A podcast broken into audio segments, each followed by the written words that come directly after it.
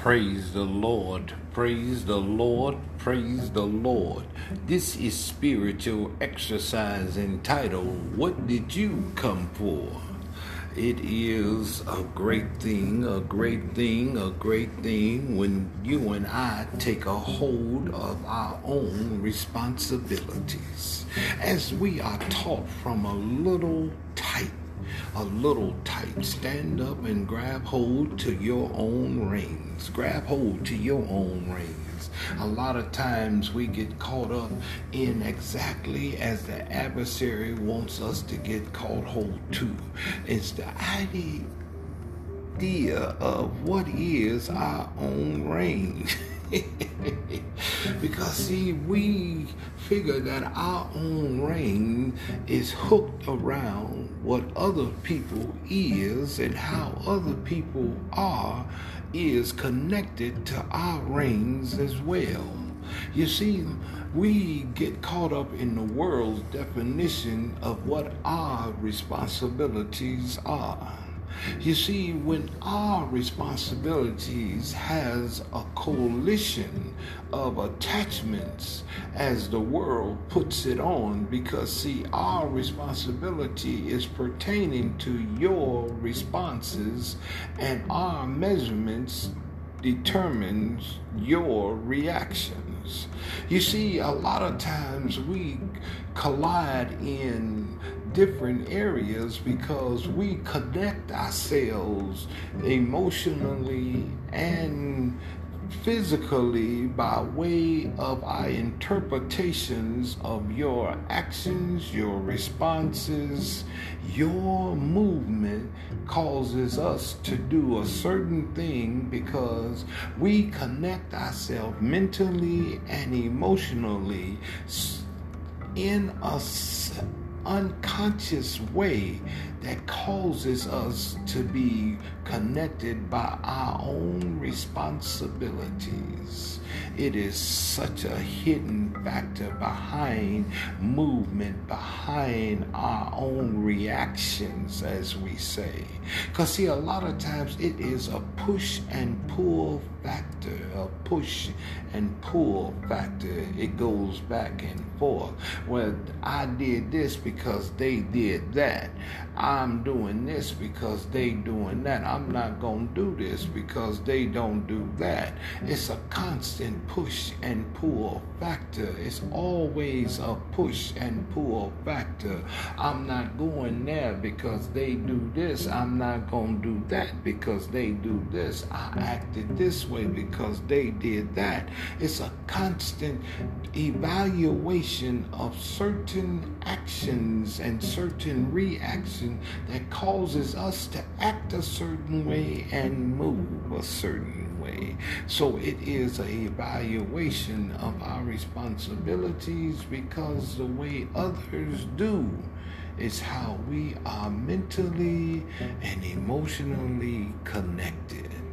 So in that we base our responsibilities on our connections that is subconsciously connected.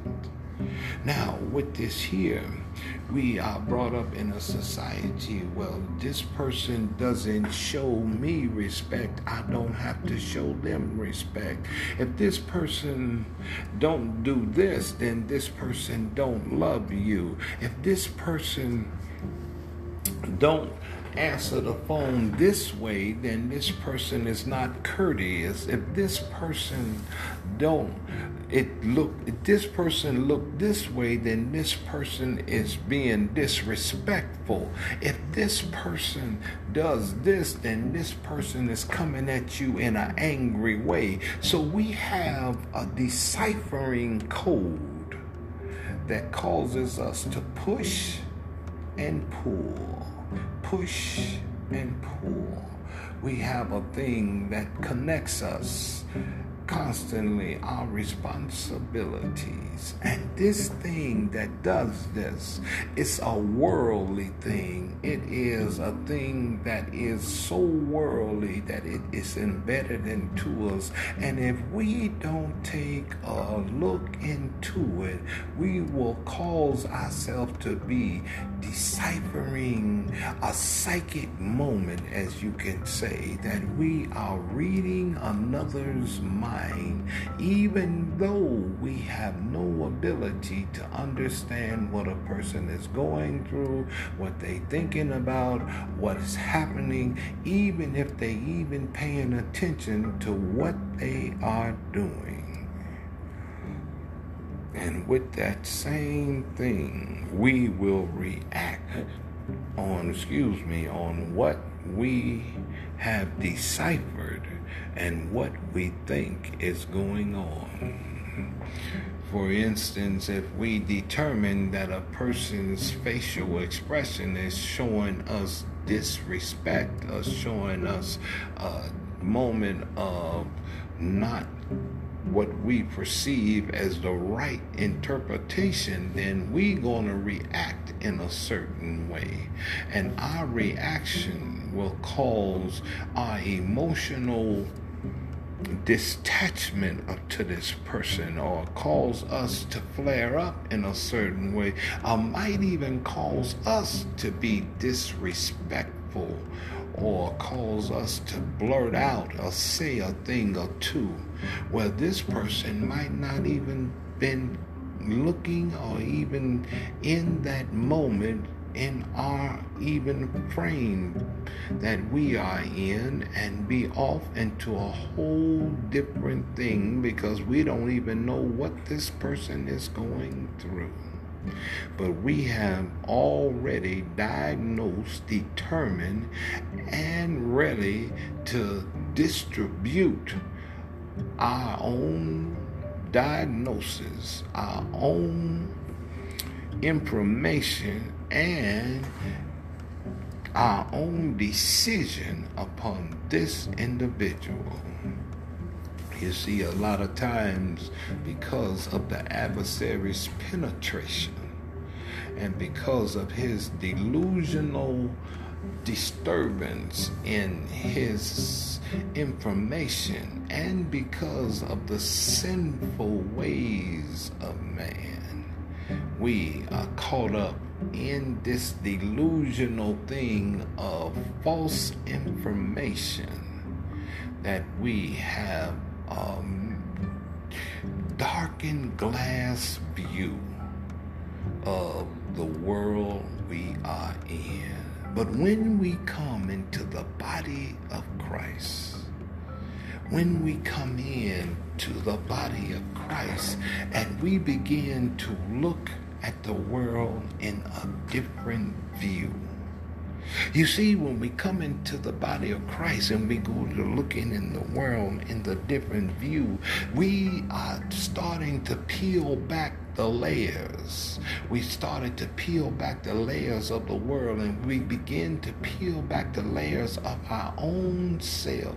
And we realize that within us, there is some damaging things and when we realize that, that within us there is some damaging things, and we realize that there is some good in us through the man Christ Jesus. And that's the only good that we could have. That we can do almost anything, and it wasn't for him, we are nothing. You see, it's not that we are able to do anything or do nothing. It's all through the man Christ Jesus. So if that is the case, then we can look at anyone and see hope in everyone. Because in the man Christ Jesus, there is hope for everyone. And if that is the picture, that Christ is trying to paint on us, then we need to paint that same picture on everyone. So, as we enter into the house, we need to have hope for everyone. So, as we have hope for everyone, then the reason I come into the house is because I hope for everyone. And I'm coming in to receive that hope. You see, it's the hope that gives me the strength because I know that I know what God has done for me. And I'm hoping that God is doing it for the next. Because I want everybody to receive what God is doing for me. You see, I know God has done it for me, and I'm hoping God is doing it for you. And if he's not, I'm going to be praying that he does. You see, I'm going to look for the good in everyone. I'm going to hope for God's love hits everyone as God himself says his heart that he wishes that no man shall perish, but every man comes to repentance. This is our spiritual exercise.